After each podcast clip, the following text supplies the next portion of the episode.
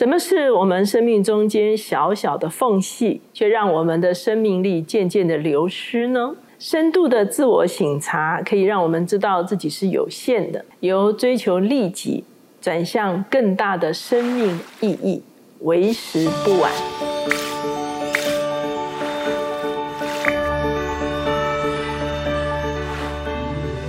大家好，我是乔美伦老师，每周一次在乔氏书房和大家见面。今天我们的单元是天书橱窗。今天我们所要介绍的这本书就叫做《为时不晚》。这本书的作者叫做凯瑞纽霍夫，他是加拿大康奈克塞斯教会的创会牧师，是加拿大规模最大和发展最快的教会之一。凯瑞自己是一位极受欢迎的演讲者，他在许多美国的重要的研习会中间能够发表啊讲道，而且享誉全国。事实上，凯瑞也曾经短暂是一位职业律师。他在书中提出了七个值得观察的点。当我们的生命中发现这七件事情的时候，我们可能会不经意的发现，我们的生命已经开始有破口，我们的生命已经开始有漏洞，甚至让我们的热情、让我们的精力、让我们的生命力渐渐流失。第一个，我们可能洞察到的内在危机呢，就是愤世嫉俗。他说他在做职业律师的时候，有一次主任律师哈，他有一天走进办公室的时候，他说啊，我希望我可以彩券中奖，一走了之。他在想说，这么成功的人哈。会想要放弃一切，不顾一切的离开哈。他说，愤世嫉俗这件事情呢，往往就是我们在我们的人生中间的一些经历，使得我们开始对很多事情感觉到不满。比方说，我们知道太多；比方说，我们把过去的失败投射到了新的状况中间；比方说，很多人的背叛导致了我们停止了信任、盼望。这种愤世嫉俗呢？往往有的时候也会影响我们跟上帝的关系。他提到说，在面对愤世嫉俗的时候，我们要怎么样来处理我们内在的愤世嫉俗呢？就是重新培养我们的好奇心。我们需要花更多的时间来进行思考，可能要寻找很多的答案，重新建构梦想的一个动力。第二个内在危机呢，是道德妥协。他发现别人是这样，他可能也开始这样哈。人前一个样子，人后一个样子。然后呢，在这样子的过程中间呢，他为了要维持自己成功的形象呢，可能会开始掩盖事实哈。他开始说到做不到，甚至呢，他也会开始合理化自己的行为。最后，这个人呢，他就会把关注只放在自己的身上。那他在书中也提出来，如何来面对？如果你察觉到自己有道德妥协的问题的时候，要怎么办呢？第一个，推动自己去承担责任；第二个呢，要让自己回到言行一致。那第三个呢，要看重自己的个人成长哈。第三个内在危机呢，其实是人际疏离。他说，为什么有的人感觉到孤单？他说，很可能一家人坐在那里吃饭啊，各自滑动手机哈。有的时候，即便你在群体中间，可是呢，你会因为手机而忽略现场的人。甚至有的时候，有人说，那我扔掉手机，其实好像也没有办法真正解决这个问题哈。会不断的划手机，忽略周围的人呢？其实它是一个人性的问题哈，不想。面对这样的人际关系哈，然后渐渐就造成了这个人际关系的一个疏离。所以他认为解决的关键在坦然面对过错哈，可能伤害对方，可能得罪对方，可是不愿意去处理的问题哈。那要培养双向对话。所以呢，如果你发现某些连接点已经断掉的话，你要尝试去把这个连接点重新连接起来哈。那第四个内在危机就是脱节哈。他说他常常到一些老人家的家庭的时候，就发现他们的家具已经几十年都没有更动过，他好像一直活在某一个年代。这个当然不只是说我们的生活形态有的时候可能会脱节很多时候我们的意识形态可能也会脱节。甚至华里克牧师说，什么时候叫做脱节呢？就是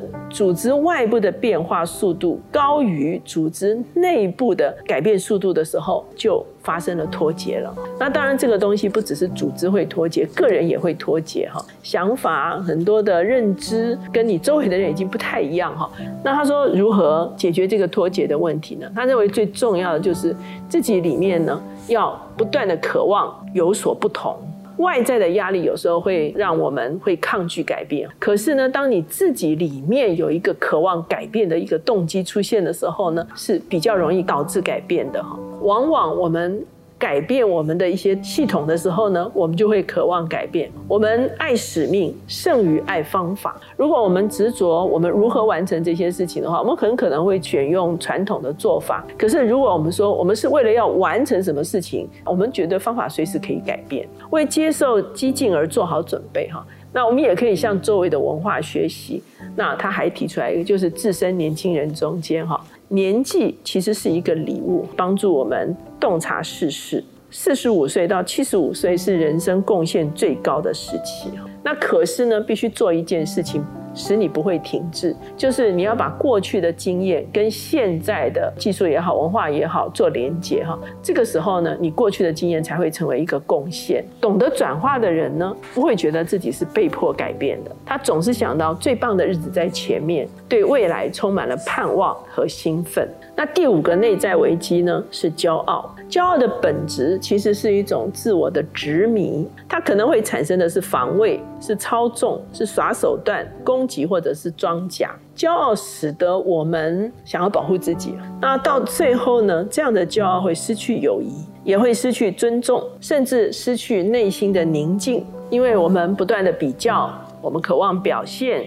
我们没有办法祝贺别人的成功，尝试挤掉其他有才华的人，渐渐的心变得刚硬，而且一直觉得自己有优越感，好，常常论断别人，没有办法真正的担负责任，最后就是孤立哈。而他说解方是什么呢？培养。谦卑的习惯，他提出三方面：服务别人、关注别人、保持诚实。哈，那养成这些谦卑的习惯的时候，可以让我们脱离骄傲的内在危机。第六个内在危机是倦怠。他特别提到，他在二零零六年发生了他人生中间非常重大的一个低谷。他当时候呢，受邀到美国一个非常著名的大教会去做讲员，站上了最著名的牧师的讲台。所以呢，对他来，来说是一个人生很重大的高峰，可是当他的飞机一落地的时候，他忽然觉得他好像坠入了深渊。导致了他接下去数年来几乎没有办法恢复哈，他感觉到非常非常的疲倦哈。那后来教会容许他休息哈，可是他休息了好几个月，他都好像还没有办法恢复过来。他甚至连写讲稿都感觉到非常困难。他说他甚至一般的社交活动哈，他都躲在太太的后面哈，他希望没有人看见他。他说往往你会有一些症状，第一个就是你所有的热情都消退了哈。感受不到自己的情绪起伏，他常常会因为小事而抓狂，活力流失，感觉不到满足，没有办法正确的思考，生产力下降。有的人呢，就会自行啊来寻找解方，更过量的工作，一些东西的成瘾，笑不出来哈。即便睡眠跟休假都没有办法使你活力重现哈。他自己当时候呢，的确就是开始跟他的团队哈分享他自己的问题哈，他也开始去寻求咨商，那他的家人给他非常多的支持，帮助他整个生活方式来重新做调整。当落到这种倦怠的这个很严重的问题的时候，第一个一定要记得告诉别人，然后呢，还是要维持相当的人际关系，要依靠上帝，要充分的休息。要转移注意力，然后呢，要聚焦到自己现在做得到的事情，好，不要勉强自己去做一些做不到的事情。在这个时候，不要做重大的决定，你可以哀悼你所失落的东西，然后呢，重新开启心门，要用有助于明日成长的方式来活好今天。第七个内在危机是空虚。他说：“什么人会空虚呢？反而是一切梦想成真的人是会感觉到空虚。”哈。那他举的例子就是所罗门。其实所罗门做了很多的实验，比方说他求取智慧，可是到最后他也是觉得虚空哈。那所罗门也做了第二个实验，其实就是享乐。他所爱的他都去享受哈，无论是珍馐，无论是奇珍异兽哈，无论是各种的表演哈，享受所有的事情，他到最后还是觉得虚空哈。那他说他在二零一五年的时候，他的部落格在二十四小时之内忽然间有四十三点六万的流量，第二天就完全掉下来哈。当他发现这个高流量，而且马上暴跌下来的时候，他说他第一个感觉就是虚空哈。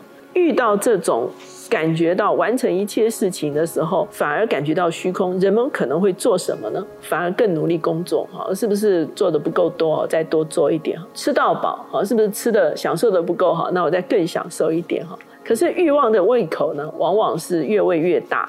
他说：“那怎么解决这种成功之后的虚空？哈，是从这个对我有什么好处，转为寻找一个比自己更大的使命。这也是我在书房中常常提到的。我们通常需要从利己转为利他的时候，我们才会感觉到真正的满足。